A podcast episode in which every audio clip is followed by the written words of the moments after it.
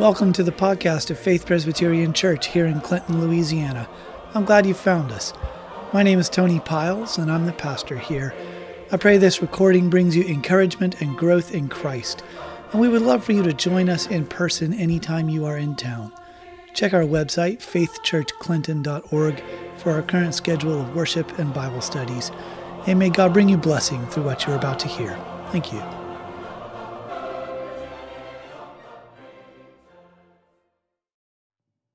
In this evening's Bible study, we paused at a strategic moment in 1 Samuel to talk about textual criticism.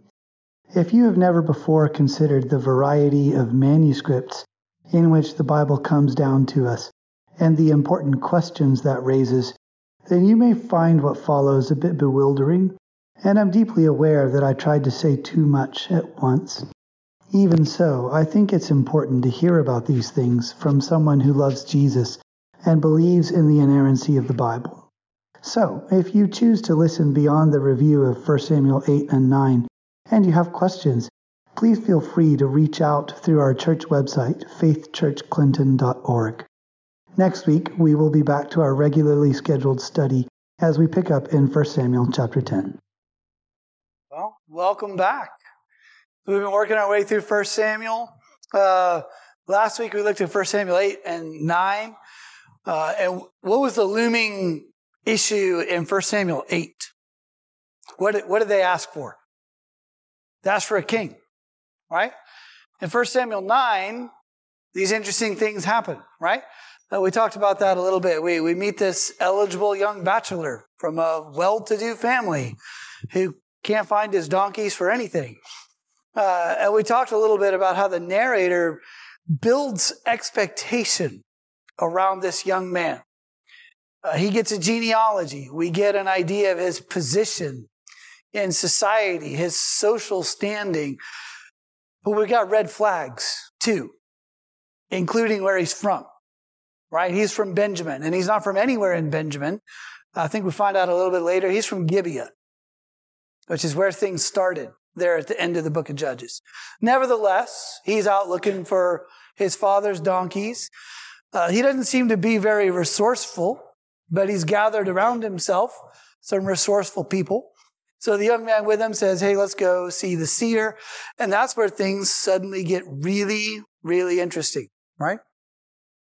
They're walking toward this town and this eligible young bachelor encounters a whole flock of eligible young maidens coming out of the town to draw water and they encounter one another at a well. Right? And if we're paying attention as we read Genesis, as we read Exodus, as we read John 4, that means there's a wedding coming, right?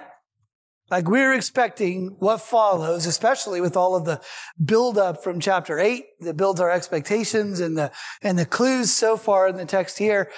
Wow. Not only is this our guy, but we're going to start this off with a royal wedding, right? And that's immediately undercut as they ask for and then follow directions. And nothing happens with these young ladies at the well. Right? Sam, or Saul continues into town. He encounters Samuel.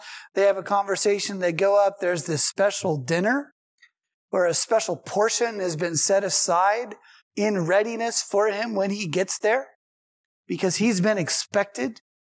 Uh, and he, the Lord told Samuel that he was going to meet him the next day and he wanted him to anoint him prince over my people Israel. And so things follow, and then the chapter wraps up, and people go on their way from there after he's anointed. Um, last week when we talked about it, there were a couple of things I mentioned for you to pay attention to. Does anybody remember what those were? Because I didn't, I didn't write them down. Whale. No, not whales and women. Sorry. Ask king and prince. I'm sorry. What's the ask? The word for ask. Yes, the word for ask. The word for king and the word for prince. Uh, one thing we saw last week is Israel's asking for a king in chapter 8. The verb for that is sha'al. And then we meet Saul in the next chapter. His name is Shaul, right? Which sounds like you asked for it or the thing asked for. So that's a part of the way the text builds expectation as well. So that's at play in the chapter. We also see the word prince all over chapter 9. What do we not see? We don't see the word for king. The word for king and the word for reign, uh, which are built off of the same root, are very carefully avoided throughout the whole of chapter 9 until we come to the very end and Saul's uncle is pressing him for information about what Samuel told him. And the narrator says, but about the matter of the kingdom, he said nothing. Well, neither has the narrator or anyone else for the whole chapter right up until that point.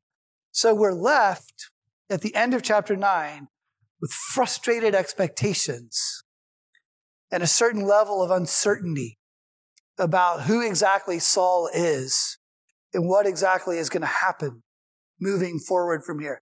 The people asked for a king. The Lord anointed a prince. Where do we go from there? Now, as a bit of review from last week, um, there's this curious thing that happens at the end of chapter 9 that you may have noticed as we were reading. Uh, in verse 25, my translation says, And when they came down from the high place into the city, a bed was spread for Saul on the roof, and he lay down to sleep. Now, is that what your translation says? Several of you will be reading a translation that says, um, uh, and he and Samuel spoke with Saul on the roof. Then at the break of dawn, Samuel called to Saul. As we get into chapter 10, whether that's later this evening or next week, we'll notice again, um, some of us will be reading a translation where I think it's verse one is about twice as long as, as what other people are reading. And this has come up earlier here and there as a word is treated differently, uh, as the Lord's name is mentioned in the text in some translations and not others, um, and, and other sorts of details like that. And so I, I mentioned last week that, that we need to talk about textual criticism, uh, about what's going on uh, with our different translations and, and the different ways they're going. So, so let's talk about that for a little bit. I need to be very careful with that initial consonant. I was talking to somebody the other day. They got really excited and then really disappointed. Talking about textual criticism, making judgments about the text of scripture. So let's pause and we'll we'll come back to 1 Samuel. We'll talk about some examples from 1 Samuel. Let's talk about what's going on.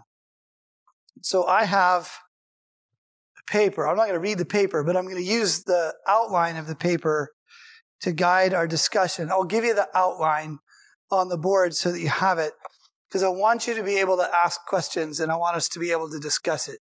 But let's let's talk through what what's going on here. So we'll talk about some background and terms to know. And if I use a term and I didn't tell you what it is, please stop and ask me. Because I'm making adjustments to this as we go. I'm going to try and make this available to you all later after I've had a chance to edit it. It was printed about an hour ago. So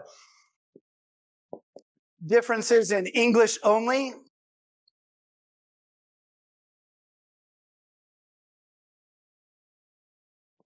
Differences in original languages.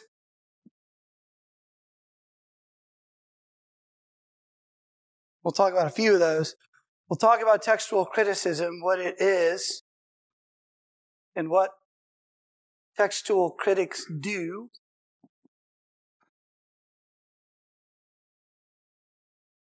And then the last section I've just called an embarrassment of riches. And it's just kind of, okay, where do we go from there?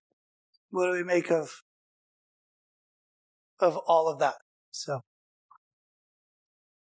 all right. Hold on. My Bible says something different. Right? We've heard comments like that um, in most Bible studies we've been a part of. We've heard it a few times on Tuesday nights so far this term.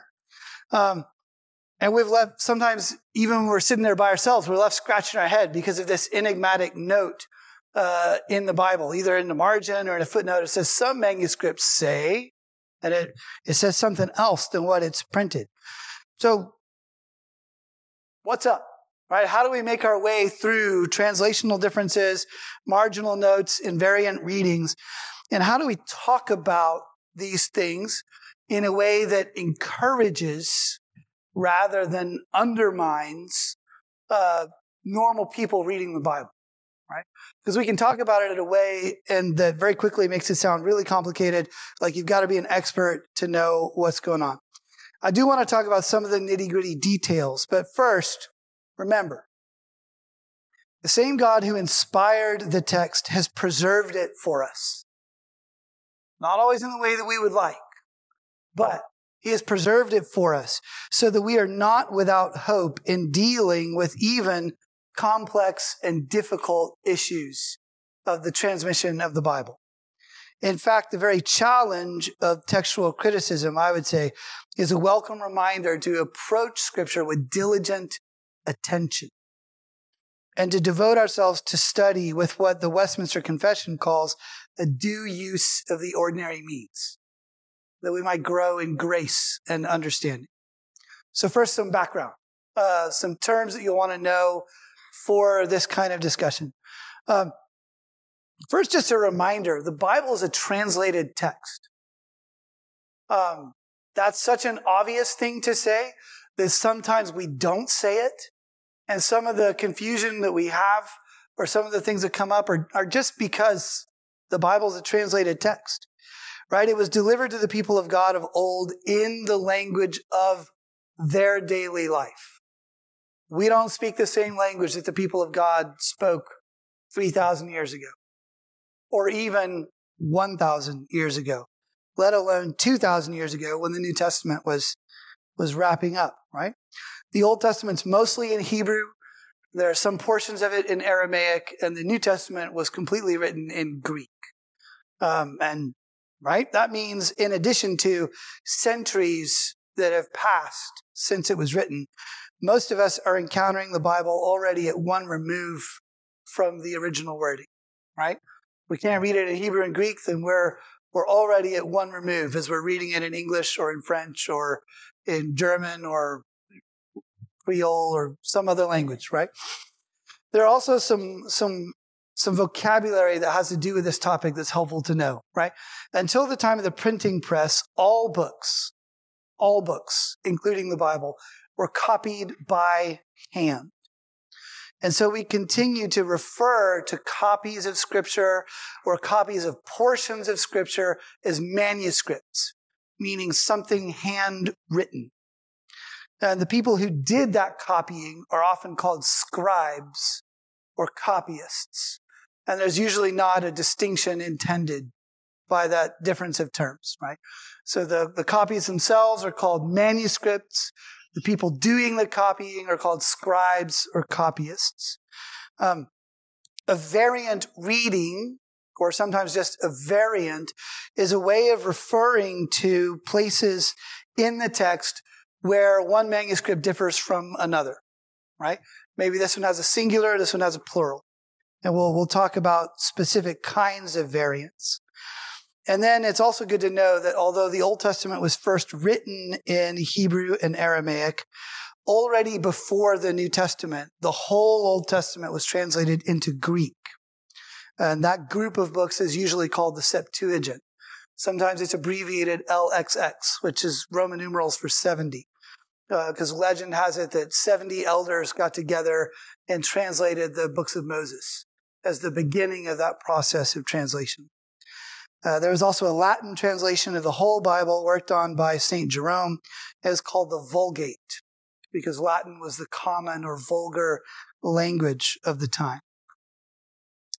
Uh, and then also, you all may know that we found a huge cache of scrolls, mostly in Hebrew, some in Greek, near the Dead Sea. We discovered them in the 1940s, started studying and translating and publishing them in the 1960s. Those are called the Dead Sea Scrolls because we get really, really creative with names.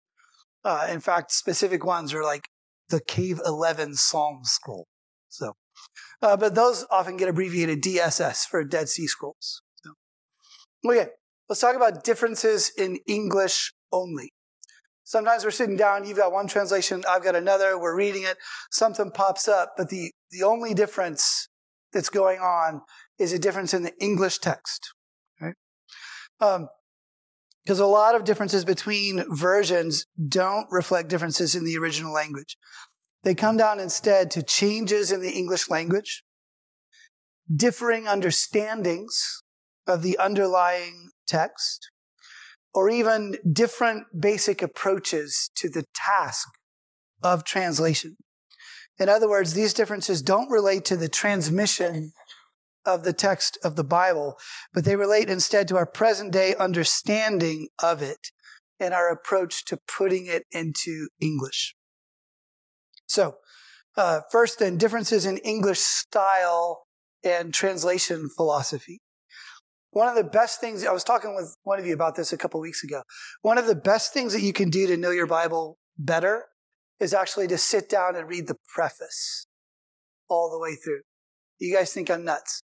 But, but in the preface, the editors and the translators will tell you what they're doing and how they're doing it, what their, their rules of thumb are and what their, what their understanding of their task is. An easy way to see this is with ancient measurements, right? Units of measure and their modern equivalents. Some modern English Bibles will continue to use ancient measurements that we see in the, in the original languages. Baths, ephahs, cubits and spans, watches of the night, right? Other modern English translations will provide modern equivalents, either in the margin and I hate that when they tell you that, you know, this was, um, oh, 1100 shekels. And the margin tells you a shekel was two fifths of an ounce. Like, can't you do the math for me? That would be really helpful if you would do the math instead of making me either do it in my head or pull out my phone every time I see that, right? Um, but there are some that will actually go the distance of converting uh, that ancient measurement into a present day equivalent, like miles or kilometers. Uh, and they'll actually put that in the body of the translation. So the New Living Translation, for instance, is one that does that. Um, the handling of ancient measurements is a little window into a much larger conversation. What's the aim of a translation as a translation? Is it best to stick as close as possible to the wording of the text that you're translating from. This may preserve word plays, um, echoes of other passages, but it often does so at the expense of clarity. Right? You get that this is echoing that over there, but you're still left scratching your head. Okay, what, what does it mean? Right? Um, is it best instead to translate the sense of what the text is saying into clear, lucid English.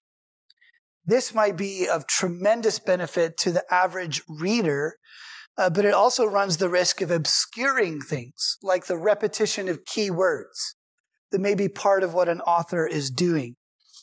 Uh, and it also, it often puts the translator in a position of having to make an interpretive decision right? They've got to resolve an ambiguity for the sake of, of readability, right? Um, we could talk back and forth all day about which of those approaches is better. And it's not just those two, and most translations end up with a mix of both of those things. But the fact is, we have a great variety of English translations at our disposal, and probably around the table, we have at least five represented. Um, and each of these translations is going to go about their task in a particular way. And in the preface, they're going to tell you, this is what we're doing. This is why we do it. And that will help make sense of some of the decisions that they make. So, uh, on this note, we we also need to remember that the English language is constantly changing. Constantly changing, right?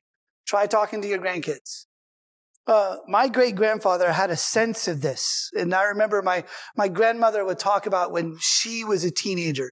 He tried really, really hard to keep up with the latest slang the kids were using. It didn't work, right? He finally caught on to the phrase, it's cooking. But by the time he did that, my grandmother and her group of friends had moved on to cooking with gas. Right? He was always just one set of slang behind. So how relieved he might have been to see three or four generations later how long this phrase cool has hung on.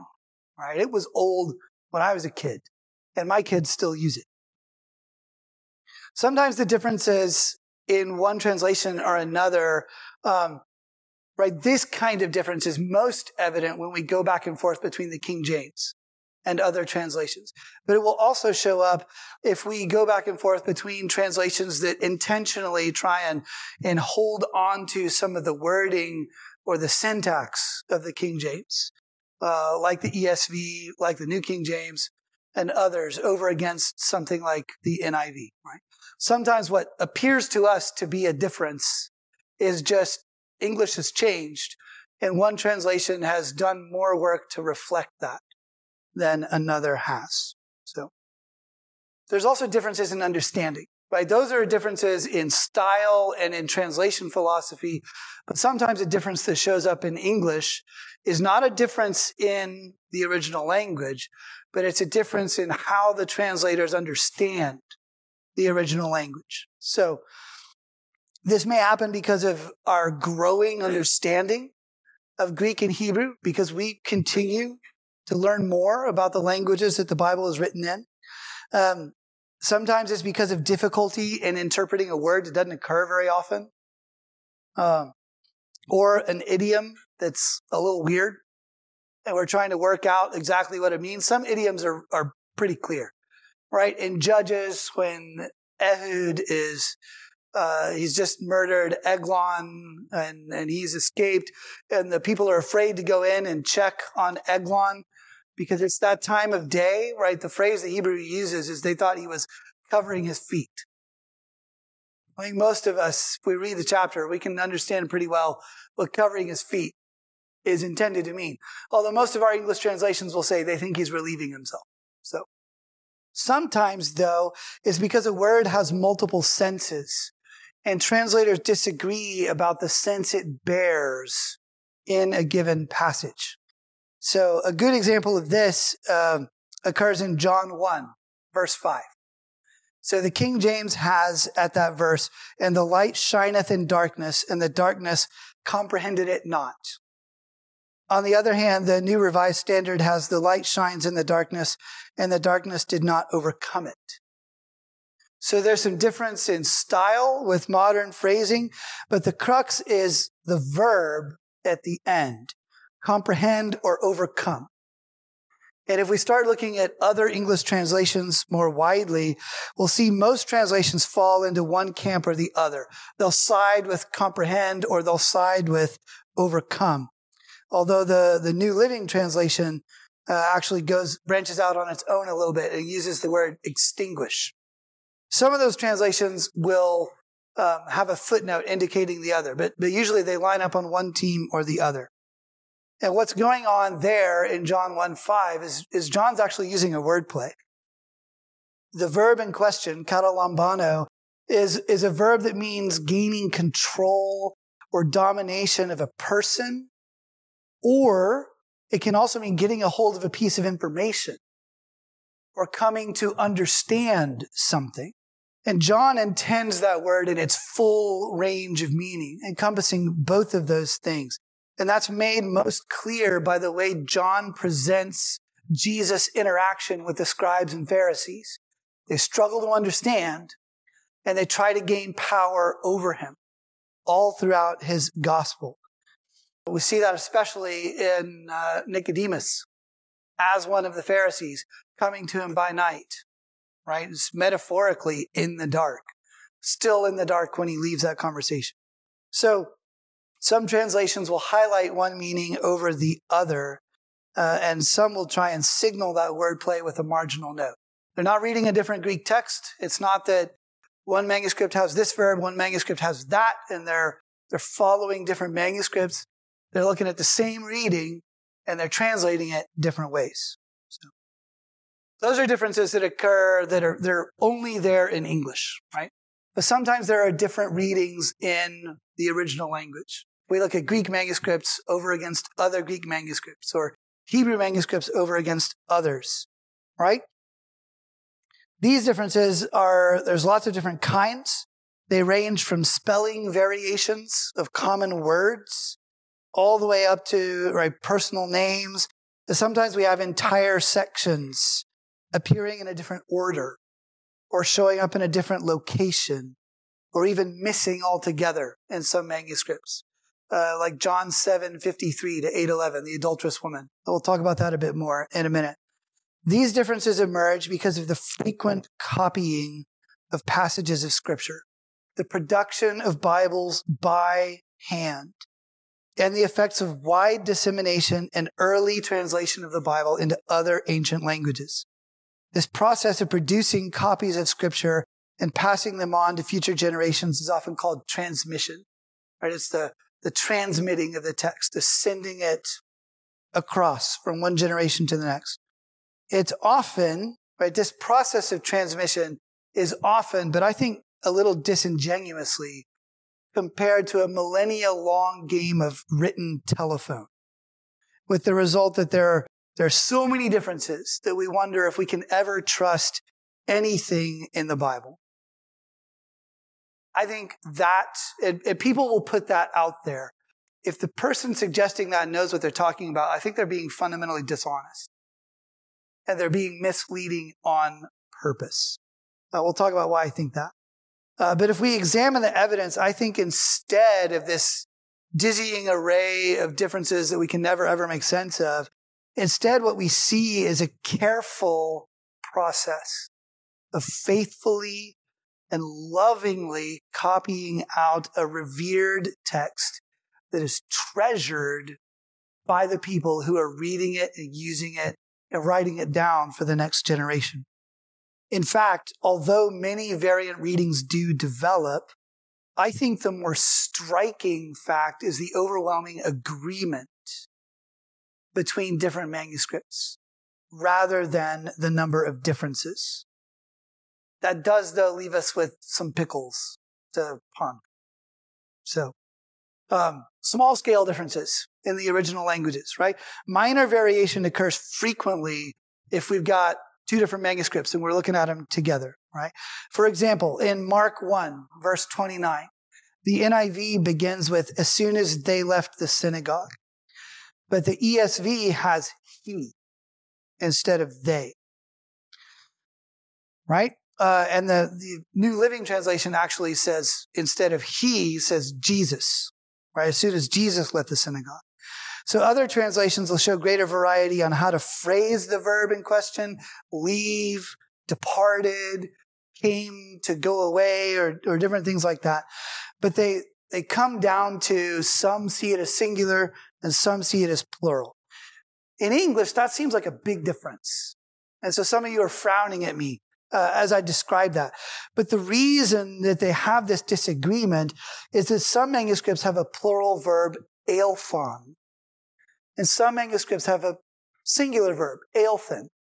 And if you hear it, it comes down to a single vowel in an unaccented syllable. A short O or a short E. And they even look alike in some handwriting, right? So the difference comes down to the single vowel in an unaccented syllable. And by the way, if you look at the paragraph, it makes absolutely no difference even to the sentence. How do we understand the sentence? Because Jesus is traveling with his disciples as they go from one place to another. So we're not left with a different picture of who's in motion and where they're going if we go with after he or after they. So that's an example of small scale differences that we'll find between one manuscript and another. There are some more interesting ones. Uh, sometimes variant readings arise from larger issues than just changing in spelling.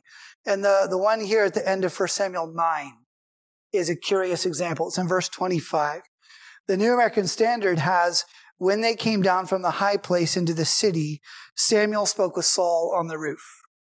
And if you've got the New American Standard, you're looking at it, Samuel's in italics because the word Samuel doesn't occur in the Hebrew text, but they've, they've put it there um, to help clarify what's going on. They put it in italics to signal to you that this word is missing, right?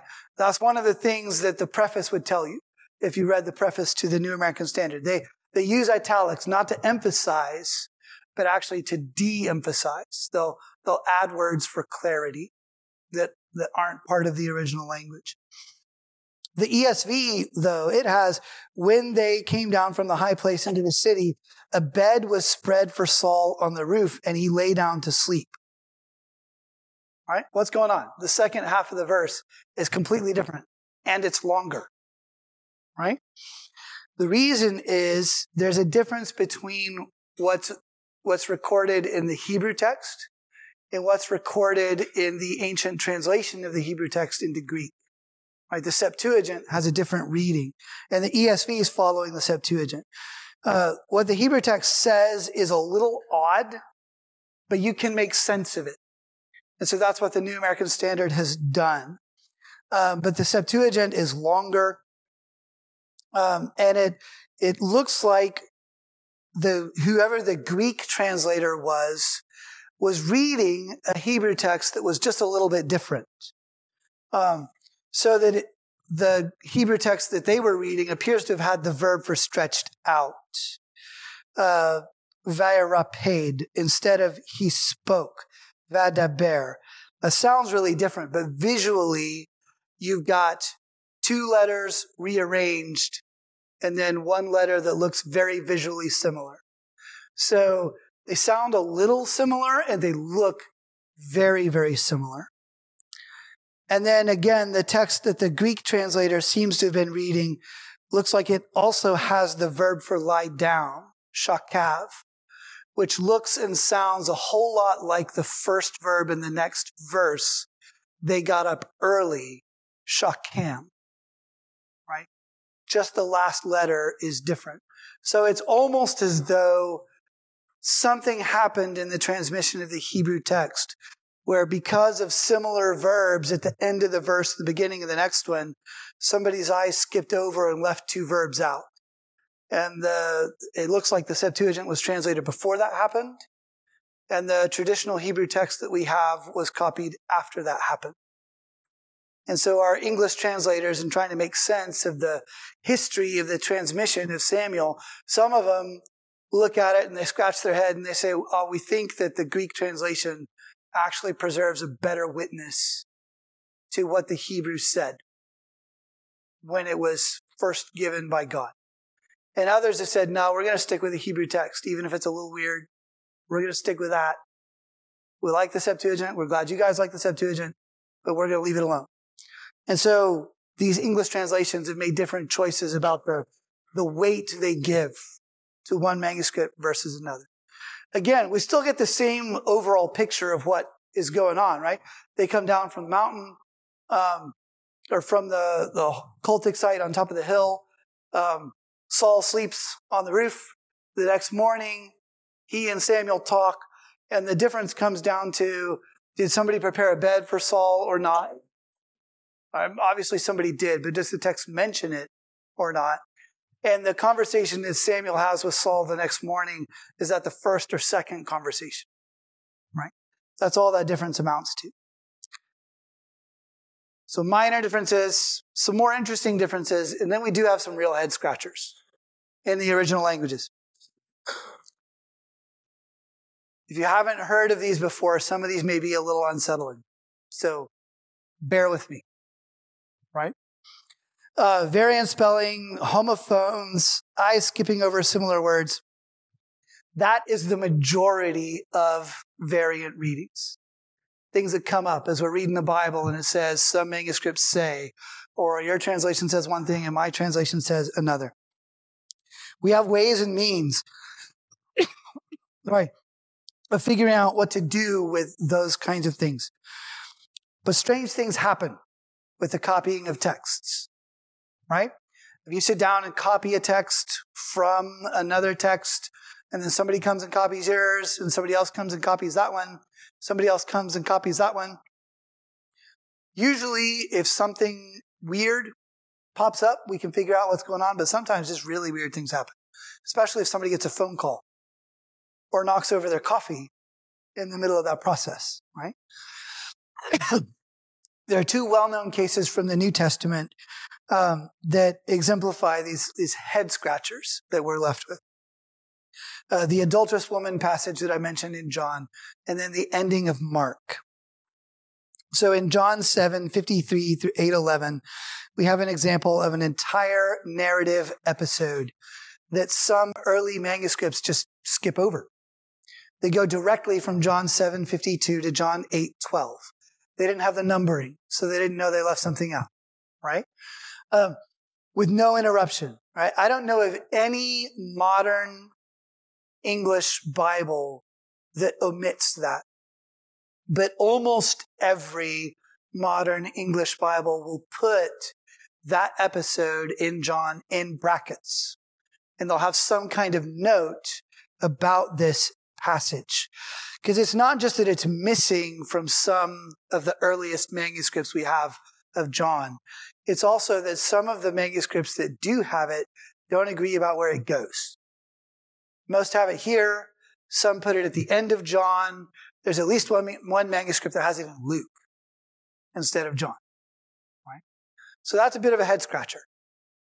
What do we, what do we do with that? The ending of Mark is even more complex. So most of our printed Bibles end at Mark 16 verse 20, but they also enclose everything after verse 8 in brackets for the same reason. There are several early manuscripts of the Gospel of Mark where chapter 16 verse 8 is the last verse. And then the next gospel comes immediately after it. Um, but it's not that simple because there's a long ending that goes all the way to verse 20. There's a short ending that stops at verse 8. There's also a medium ending. Some manuscripts go to verse 12, and that's where they end the Gospel of Mark. They don't go any further than that. So, head scratcher. I see some of you are comparing your Bibles. You're like, mine has brackets. Why doesn't yours?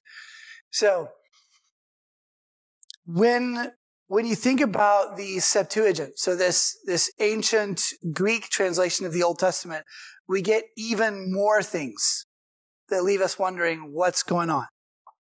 Uh, the story of David and Goliath, if we're reading the Septuagint, it doesn't read like a translation.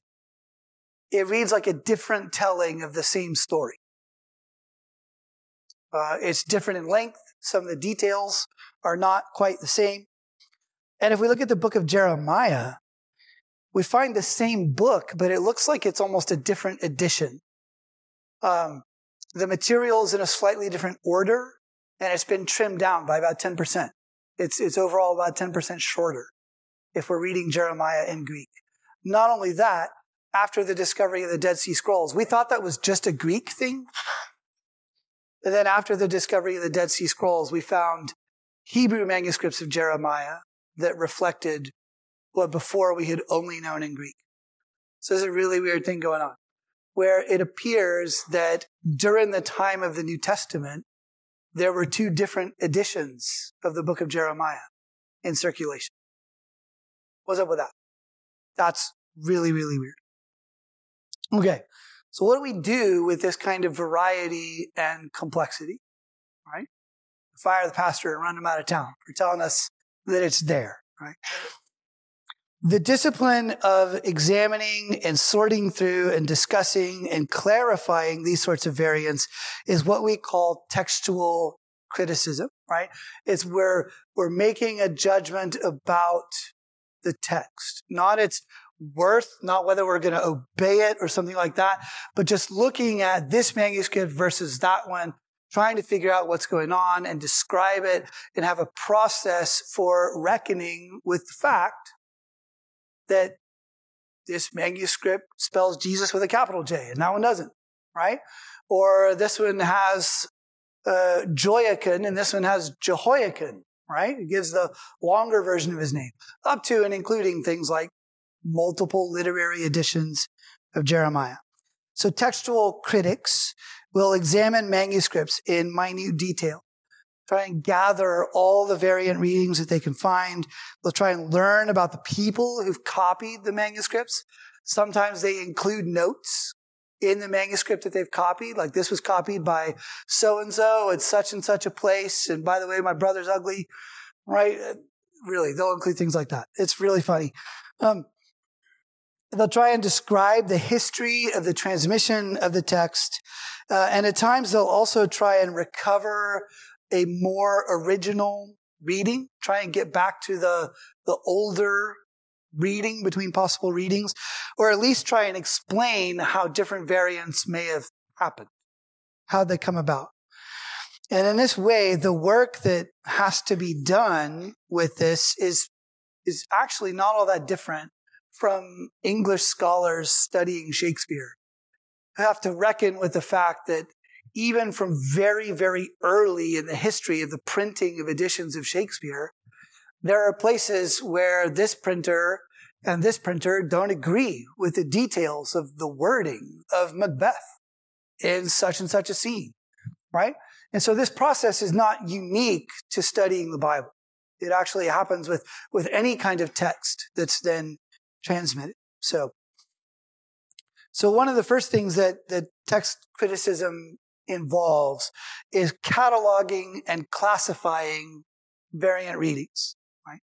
Um, compiling all the sorts of variations that we find in manuscripts and then trying to come up with a way of classifying them according to kind. Uh, the process of combining, uh, sorry, compiling variant readings is often called collating. That's a technical term that you may hear. That just means collecting all the different readings and then trying to present them in a way that you can make sense of. Uh, and the classification for variant readings, especially the, the smaller scale variants, is usually done on the basis of kinds of errors that commonly occur in the copying of texts. Error is a word that makes us feel really weird about this conversation. But think about when you're writing something down as someone's telling you something and you miss parts of what they say. That's something that happens in writing something down. Think about when you're copying something out for your notes from a book that you read and you, you leave out a line, right? Uh, or your wife tells you something and you hear something different. And so you come home from the grocery store with the wrong thing, even though it's on your list, right? It was wrong on your list, right? These are the kinds of things that happen. So, so errors of the eye, for instance, these are things that happen when visually similar letters are confused, things that look the same, uh, or there are things that happen when we skip from one place in the text to another, right? Usually that's skipping forward. The same word occurs twice in the line. And so we copy up to the first occurrence, write it down, go back up to where it, hap- it occurs next and copy from there. We leave out what's in between. That can happen in reverse too, though. We can be copying along and then go back up a line and copy something down twice. So those are errors of the eye. Errors of the ear happen when you write down something that sounds like what you were copying. It may be because someone's dictating it to you as you're writing it down. Uh, it may be because you're saying it out loud as you're writing it down, right? You just, you write down the wrong thing, like write and write, right? We do that all the time. Uh, if you write texts or you write emails, you know how that happens. You've probably done it multiple times today. I know I did. Errors of the mind. That sounds like we're saying unkind things about people. It's not. It happens when you inadvertently substitute the wording of a parallel passage, right? Maybe you're copying out Mark and you know this parable better from Luke. And so you accidentally substitute some of Luke's wording as you're copying out Mark right? Um, right? We misquote movies this way, right? We know what the person says in the scene, but then other people misquote it and we hear them misquote it more often than we actually watch the movie ourselves. And so we end up misquoting it too, right? It's that kind of thing. And then errors of judgment. And that, that sounds scary, but this is the kind of thing where maybe the, the previous person working on the text has left a note in the margin for us. And as we're doing the work, we think, oh, that's, that's a note that's supposed to go in the text. Like they made a mistake and I need to put it in. Or you're, you're copying the text and you feel like somebody's made a mistake and so you correct it. But actually it turns out it, it wasn't a mistake. Uh, you've introduced something by, by doing that. So those are the, the usual ways that we classify kinds of variances according to the kinds of errors that they line up with. So aside from trying to collect and classify different readings, the next thing that happens in textual criticism is explaining and resolving variant readings, right? Where'd they come from and how do we make sense of it? How do we get back behind it to what the text was?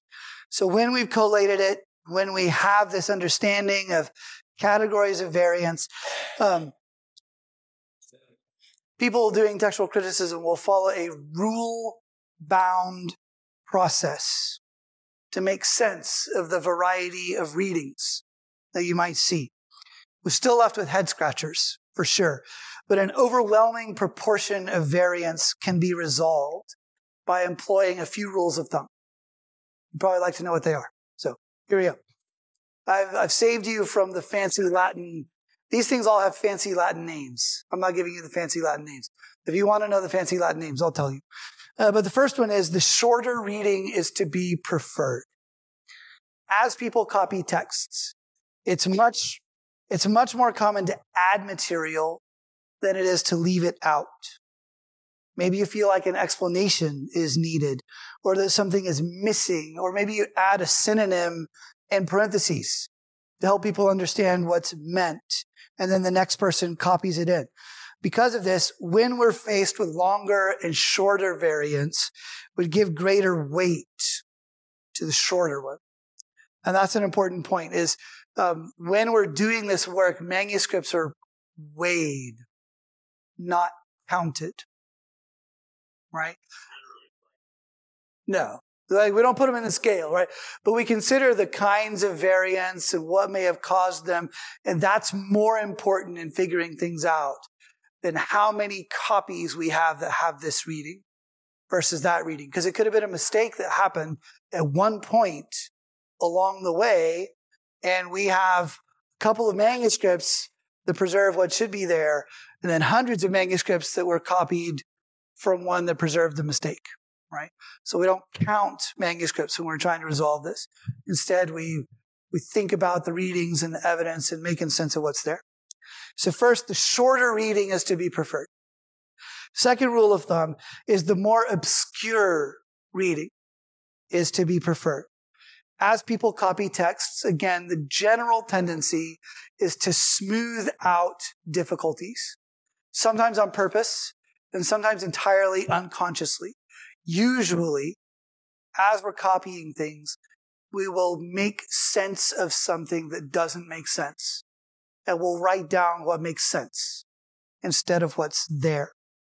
And so because of this, um, when we're faced with a clear reading and a less clear reading, we'll usually give more weight to the more difficult reading as more likely to have caused the clearer reading than the other way around, right? And that, right, if we apply either one of those rules rigidly, it can create some really, really interesting results. Um, and at times they'll conflict with one another, right? Like you're 95% sure that somebody's eye skipped a line. And so they left this out. But by golly, the shorter readings to be preferred, right? So you, you can't just apply those rules without paying attention. Right? And so there's a third overarching rule that people use when they're trying to resolve variant readings. And it's to answer the question, which variant best explains the presence of the others? How can you explain how we got what we have? Right? These rules of thumb will not answer every question that will pop up as we're reading the Bible, as we're reading it in different manuscripts and noticing differences between them, or as we're reading in, in English versions, but they do go a long way toward providing a path forward. So, an embarrassment of riches. Uh, discussing textual criticism and the large volume of variant readings can be overwhelming and unsettling. Like this discussion, right? Especially when people throw out words like copyist errors, right? Among other things. But we have nothing to gain. We have nothing to gain by keeping this information hidden instead of bringing it out into the light of day and talking about it, right? This is just a feature of what we have. As we look at the thousands and thousands of copies of the Bible that have come down to us. I think a better way to think about it comes from a phrase Bruce Metzger used. He called the, the large volume of manuscripts we have, and as well as the problem it gives rise to, an embarrassment of riches. Because we're not talking about tens. We're not talking about hundreds. We're talking about several thousands of manuscripts to look at, to read, to consider, to compare with one another. And the sheer volume, right? it goes all the way from little pieces of a verse that we can identify all the way up to complete copies of the Bible, some of them thousands of years old. Um, it bears witness to God's providential preservation of his word. God has seen fit to preserve his word for his people. And for that matter, to preserve it in its original languages. So that if we have a question of interpretation, we can go back to the original languages to try and figure it out, right? This embarrassment of riches also speaks to us of the way previous generations have treasured God's word and poured out their lives and their blood so that we could have access to it. Right? So that you and I could have seven different translations on our shelf and 45 on our phone and still not read the Bible this week. Right? So, another phrase to think about is the, is the due use of ordinary means. Right? It's so easy to take for granted what we have. And I'm not picking on you guys. Maybe that hit home for you. It hit home for me. I mentioned this about something else on Sunday. I'm really glad that there's not a mirror in here. I can't see my face when I throw out things like that.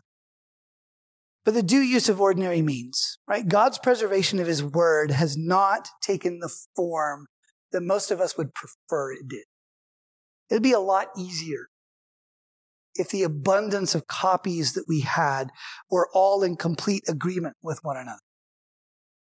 Right? That'd make everybody's life a whole lot easier. Of course, if that is what we had, people would cry foul and they'd say there's a conspiracy because there's no way that happens. Instead, the manner of God's preservation of his word requires that we use what the Westminster Confession calls a, due use of ordinary means. If we were to examine the Bible in its original languages and work to resolve variant readings where they're found, we have to use all of the tools that God has placed at our disposal to do so. And He has. He's, he's given us tools to do that. And that leads to a humble, a, a call for humble and focused attention. Right? The very existence of this embarrassment of riches, together with the development of tools to study and work with it, issues in another call. The Bible's a book that always rewards a careful rereading and prayerful study. So the problem of textual criticism is something that invites rather than threatens. It's not a problem. It's a challenge to be taken up. Differences between versions that come to the surface in the course of reading the Bible together remind us. Remind us of that call for a humble and focused attention. There's often more here than meets the eye or the ear, as the case may be. And it's always, always, always worth chasing down. and by a due use of ordinary means, right? A patient study, a willingness to learn, and prayerful dependence on the Holy Spirit as we read, we can grow in grace and understanding as we chase those things down. So, so there you go. Textual criticism. Yes, ma'am. Are there any textual criticisms that you know that have made a difference theologically, like even between denominations or anything? Is there, any, is there are there any that make any theological difference? That's an excellent question.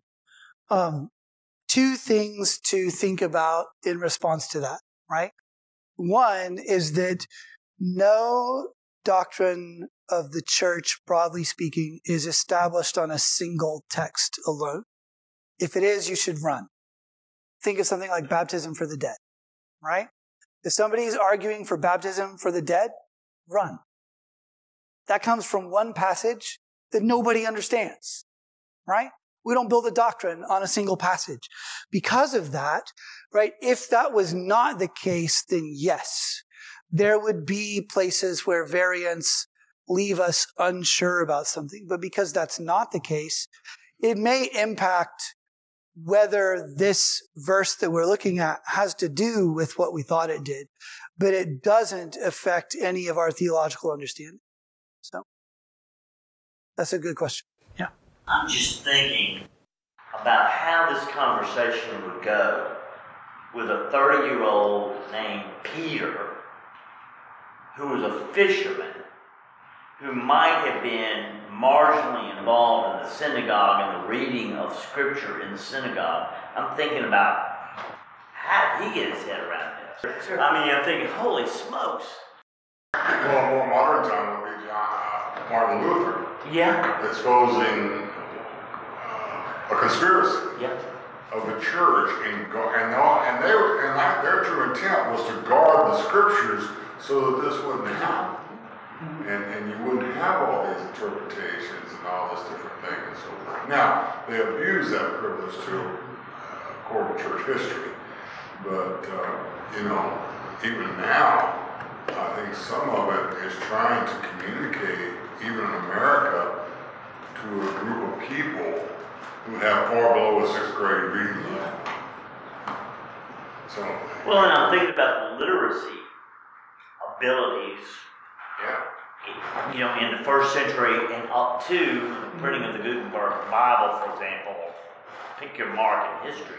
And I'm thinking about all the stained glass of these ancient churches that were early missional attempts, if that's a word, uh, to, to tell scripture, communicate scripture because nobody could read language. And so, I mean, I'm just wondering when this textual criticism really came on the scene, if you will. I mean, was it the 19th century, the 17th century? Oh, no, no. Much, much, much, much, much, much, much, much, much, much earlier. Uh, to give you an example, um, the, the famous Library of Alexandria wasn't just a library. No, no, not Louisiana, in Egypt, right? It wasn't just a library, it was a center of learning. And one of the things that they did at that library was collate manuscripts, right? They weren't interested in the Bible um, because they weren't Christians or Jews. They were Greeks, right? Or part of the Greco Roman world. But they were studying Homer, they were studying Aristotle and Plato, right? And they found this kind of thing that you've got a manuscript of Plato's dialogues over here, you've got a manuscript over here, and they've got differences between them. And so we've got to work out or, or start working out a way for recognizing it, talking about it, recording it, noting it down, because part of our job is copying the text so that we can continue to have this thing to read in the future, right? Because they're writing materials. It depends where you are geographically and the kind of climate you're in. But most of the writing materials are going to last about a generation. So if you're not continually copying these books, you're going to lose them. The flip side of that is if you're continually copying these books, there's all sorts of opportunities for things to happen, and they do, right? Um, there's a difference between Old Testament and New in this regard, in that um, scribes copying the Old Testament in Hebrew were very, very, very careful. And they developed a system to try and catch errors before they stuck, where they would count the number of words and the number of letters when they came to the end of copying out a book. And they would also know the exact middle verse and the exact middle word. And so legend has it, you'd write out your copy, you'd check the statistics, somebody else would check the statistics too. And if there was a mistake with a statistic, such that they found a mistake in the scroll you were copying, you had 24 to 48 hours to catch it and fix it, or it would get burned. And all that time you spent copying that out just goes in the in the burn pile. Now, how often that actually happened versus they just said that's what they did, that's a different question. But you can pick up a Hebrew Bible today and and you can see because this is based on a, a manuscript from 1000 AD. You can you can come to the end of a of a book of the Old Testament and there's all these extra letters that are little and that's them making their notes about how many letters there are, how many words there are, um, how many verses there are, and, and, what the middle verse and middle word are. Right? They don't always match the text that they're copying. So um, the chapter and verse divisions, as we know them, are from medieval times. You start to have some sense breaks uh, between sentences and paragraphs that show up in manuscripts earlier than that. Some going back quite a long ways, but they're not standardized uh, in the form that we know them until the medieval time. Until when? Uh, until the Middle Ages. Middle Ages. Yes, sir. I used to know the name of the fellow who did it, and, I, and that's gone. I don't remember that. Other ways of referring to the text uh, were developed much earlier. So late fourth century, uh, you have the Eusebian canons. So Eusebius had a way of dividing up the New Testament, at least the Gospels, into sections. And I think they related to, to lectionary readings. So that you'd read this passage for this Sunday, you'd read the next passage for the next Sunday and, and things like that.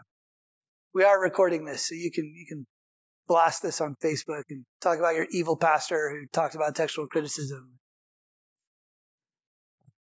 We don't talk about this enough.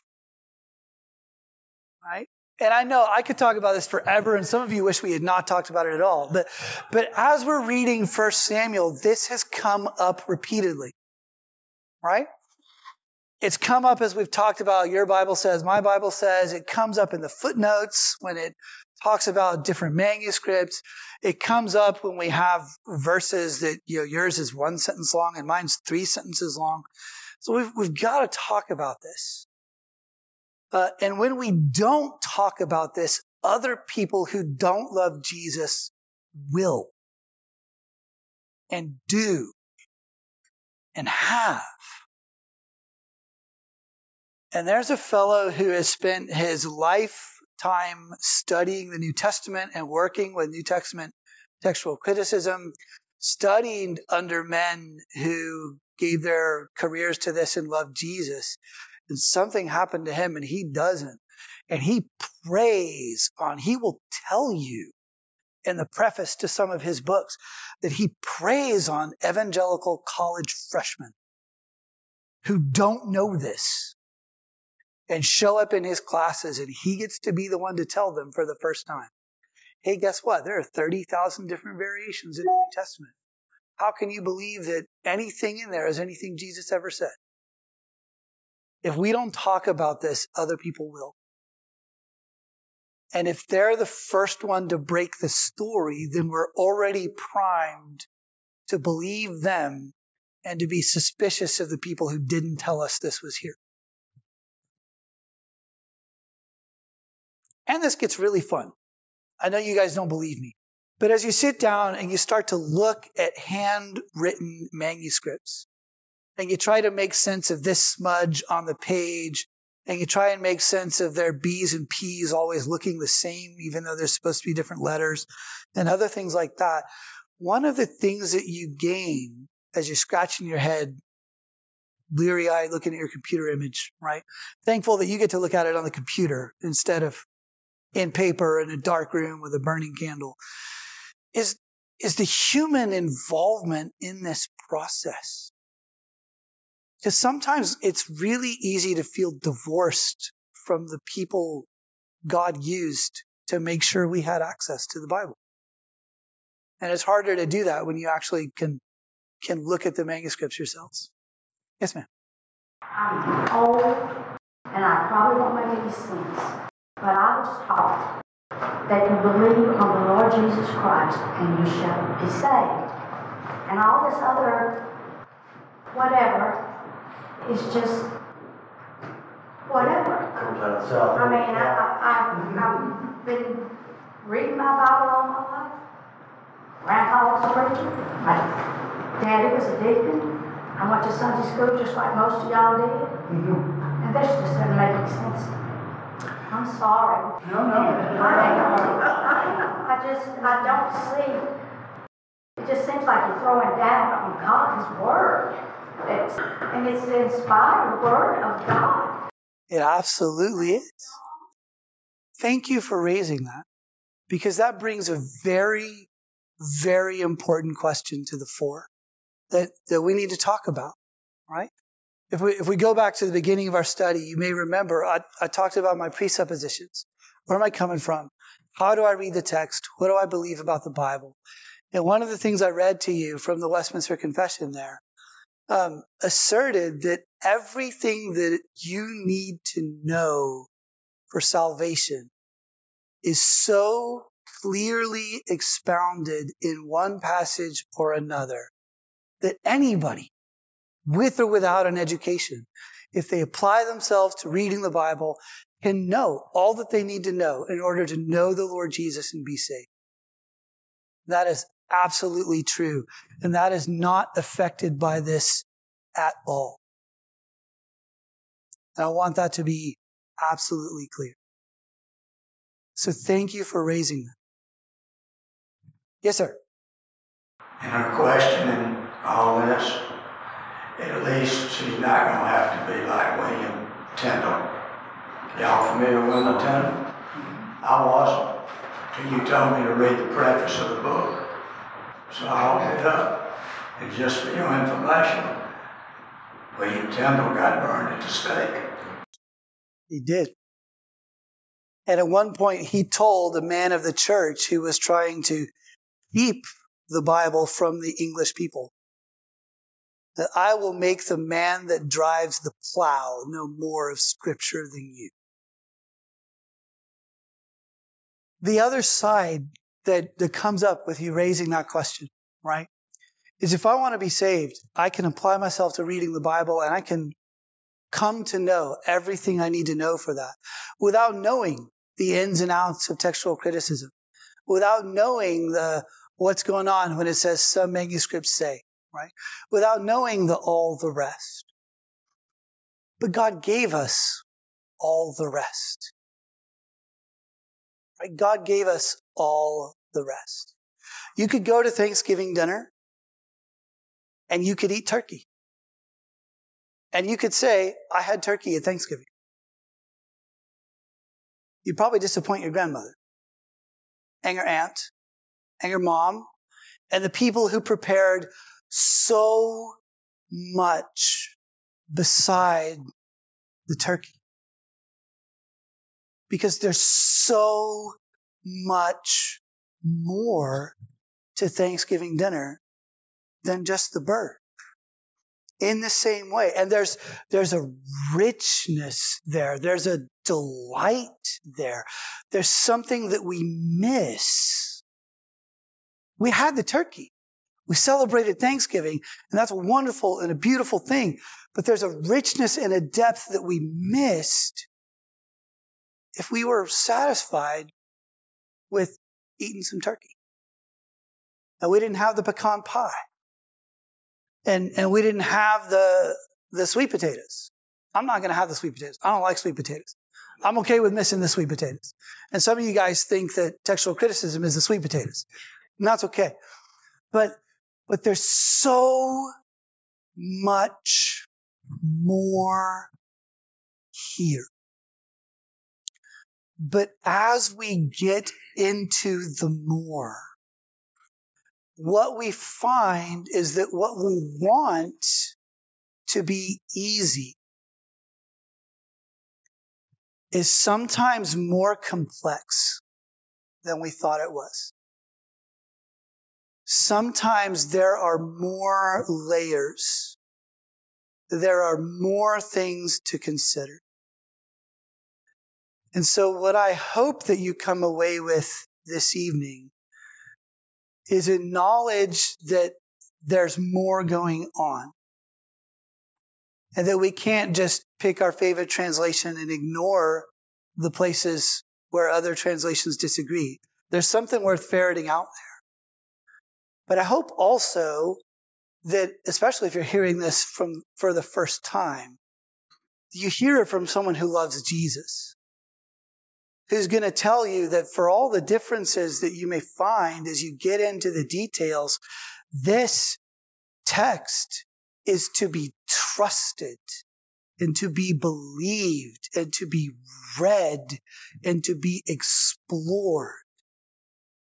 So that when someone who doesn't love Jesus comes along and says, Hey, you know, there's lots of variants, you can say, Yeah, I know. Why don't we look at them together? Let's read the text, right? Instead of being like, oh my gosh, no one's ever told me. What else have they not told me? Which happens to so many don't hear this. Yes, sir. We spent nine years in Utah amongst the Mormons. And over the course of those nine years, I received six books from Mormon. And they had witnessed to me and witnessed to me and witnessed to me. And in their mind, I was going to hell because I didn't believe what they believed. You brought up Mormons, and that's a good way to to reflect on this from a completely different angle, right? If if you read about what supposedly happened, right, is Joseph Smith was given access to these golden plates, which he translated. And then those plates were immediately taken up,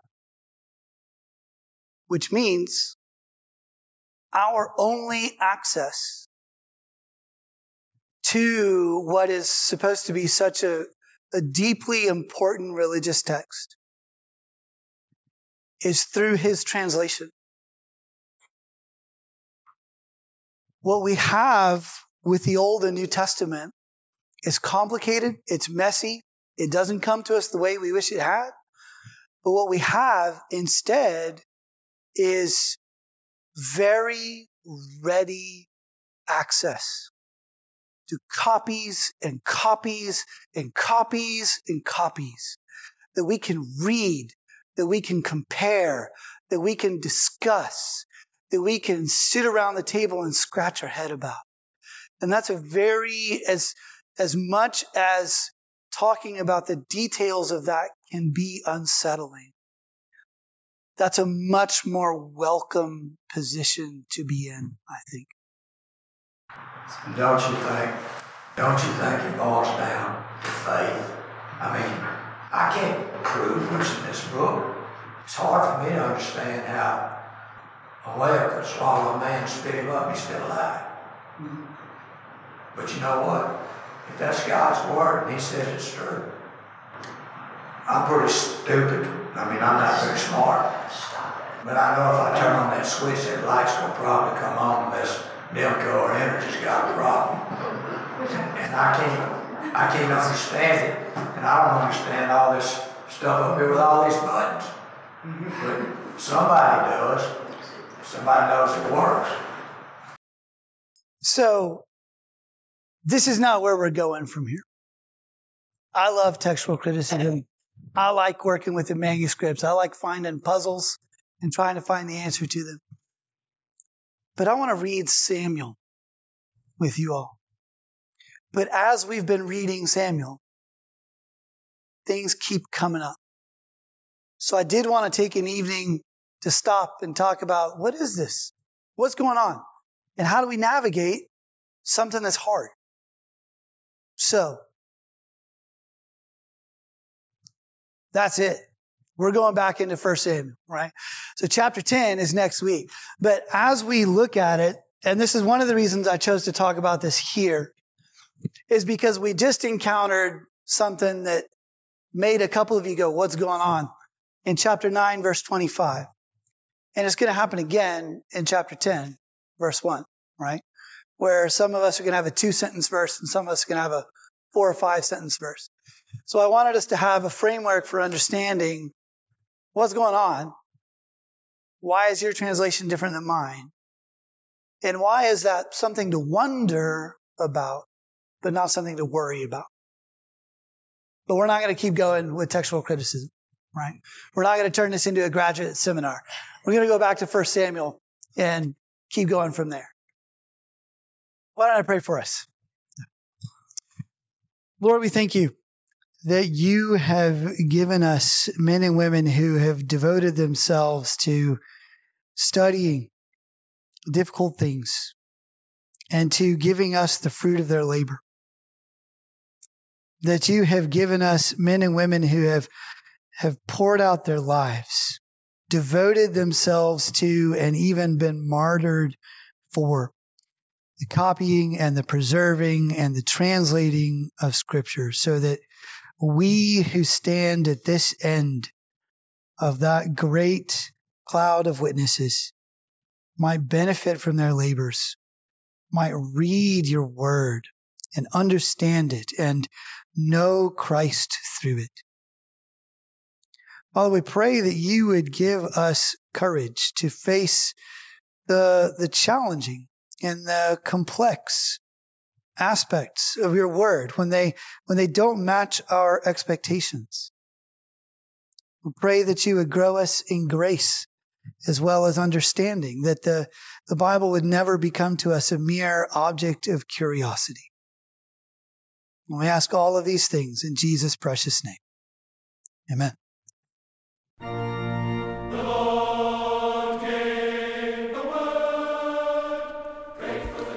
You've been listening to the podcast of Faith Presbyterian Church here in Clinton, Louisiana. Check our website, faithchurchclinton.org, for more teaching and for our current schedule of events if you'd like to drop in. We pray this recording has been a blessing to you. Go in peace.